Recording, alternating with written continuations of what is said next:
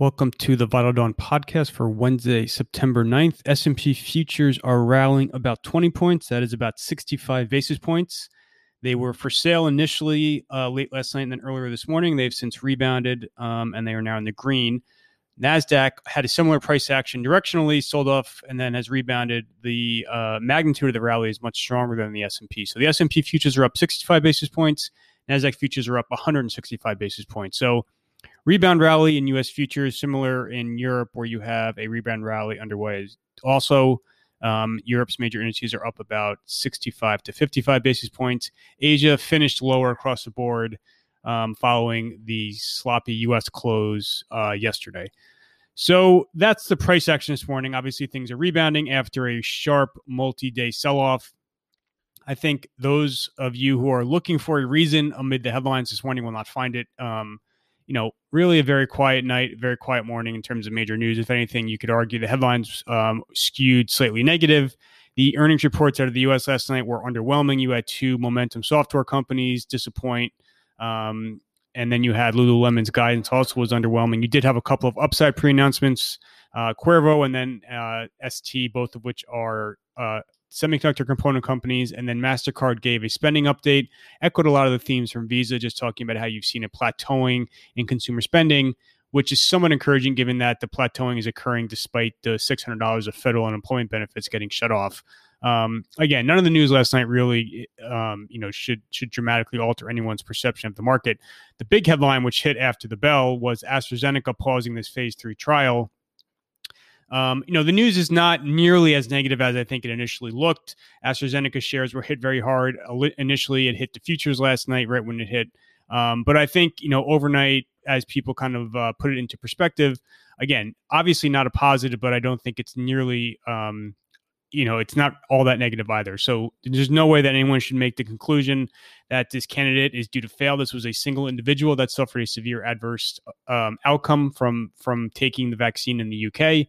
Um, it actually looks like this this trial had been halted in the past for a similar reason. So this is not the first time it's occurred. Um, and again, this is one individual out of thousands who have consumed the vaccine. So, you know, I think the process continues. Um, you know, we've heard earlier also in, over the last few days that Moderna had slowed its trial as it looked to get an optimal mix in terms of demographics of the people participating. Um, you know, so I think the vaccines are still moving forward.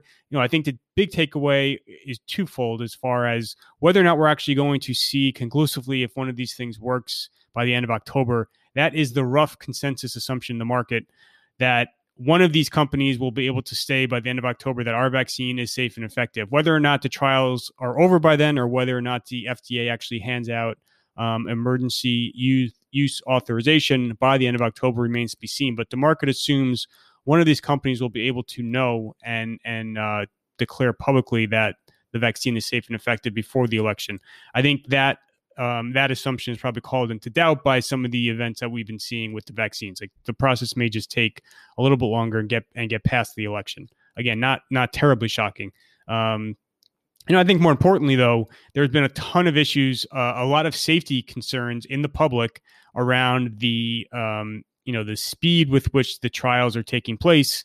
And there's a lot of reluctance among people to the extent one of these things makes it past the finish line it gets formal approval it's out in the market. Um, you know there's a lot of skepticism about people going out and actually taking it. And i think you know to the, a vaccine is only going to be helpful if if people are actually ingesting it and that could help achieve herd immunity. So again i don't think really the the impacts um, in terms of just underlying uh, macro fundamentals shifts because of the astra news um, AstraZeneca shares are, are off less than 1% in London. You are seeing selling, though, in a lot of the um, you know vaccine plays. So a lot of the epicenter stocks. So travel, leisure names in Europe are getting hit. Aerospace names are getting hit. Um, you know, I think those are much more sensitive to vaccines than, than AstraZeneca is. Um, so that's in terms of all the news items today. That's really it. As far as the broader market, um, you know, again, I think that the sentiment within technology has not been very helpful over the last few days. So most of the conversations I'm having are with people asking when they should be buying tech, not if they should be buying tech. So there's still a sense that um, you know tech is going to continue leading the market. That this is just a healthy pullback after overbought conditions, but the recent rally is all justified. Fundamentals are very strong, et cetera, et cetera. I think it'd be much more helpful if you saw more anxiety and concern within tech, and that just didn't really happen. So I think rallies and bounces like, like the one we're seeing this morning are to be sold, not chased. Um, you know, I I think the mar- the multiple has uh, dramatically um, overshot. I think what is a sustainable level, um, and that has to kind of um, you know reverse a little bit going forward, which I think the process is underway. So, um, you know, again, I think I think rallies are to be sold for the at this point in time. Um, in terms of stimulus, so the Senate Republicans are going to be moving forward with their skinny bill. The bill is actually skinnier than it was looking over the last few days. So the headline price tag is 500 billion, but it's actually only 300 billion of incremental spending. They're taking 200 billion from existing stimulus. They're repurposing it for other means under this new bill. Um, so again, I think now, you know, I think the White House is almost kind of on the sidelines. You have to look at now McConnell and Pelosi, and the gap is enormous with Pelosi asking for two trillion plus, McConnell down at 500 billion. I think it's just very hard at this point in time to imagine that you're going to get um, a bill passed before the election, a bill passed into Trump's desk before the election. Um, I know there is some talk that stock sell off over the last few days could help um, form or catalyze a consensus in Washington. I think you'd have to see much, uh, much more dramatic sell off in equities to really move the needle in terms of um, you know reconciling the the large differences uh, as far as fiscal stimulus is concerned. Um, so I think, like I said, I think I think we're looking at something after the election in terms of incremental stimulus. I also, though, you know, I, I think markets, um, you know, it's hard to really complain that that central banks and fiscal authorities are not doing enough. The U.S. is going to have a fiscal deficit this year of 16 percent of GDP. That's enormous, and that is without not a single dollar of incremental spending. The Fed obviously is max accommodation at the moment right now. So it's hard to kind of argue that stimulus is really the problem with markets right now. Um, but I appreciate why you know there's there's definitely some anxiety around fiscal policy. Uh, the ECB is tomorrow. The Fed is next week. There's also some talk that central banks could respond to markets, but again, the central banks are already doing all, pretty much all they can at the moment. Um, you know, the ECB is expected to be a complete non-event tomorrow. Um, with the only exception being if Lagarde tries to kind of verbally intervene in FX markets and weaken the euro, um, as the recent euro rally can definitely become a headwind to growth and inflation in the eurozone. But the ECB is is is doing essentially all it can as far as asset purchases and rates.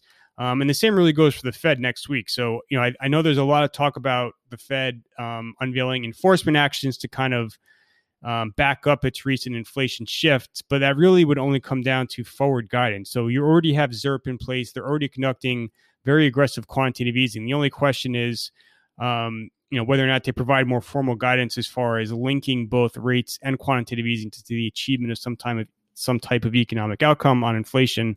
Um, unclear if we're going to get that next week um, on Wednesday. So I think investors should temper their expectations as far as incremental central bank actions. They're already doing a lot.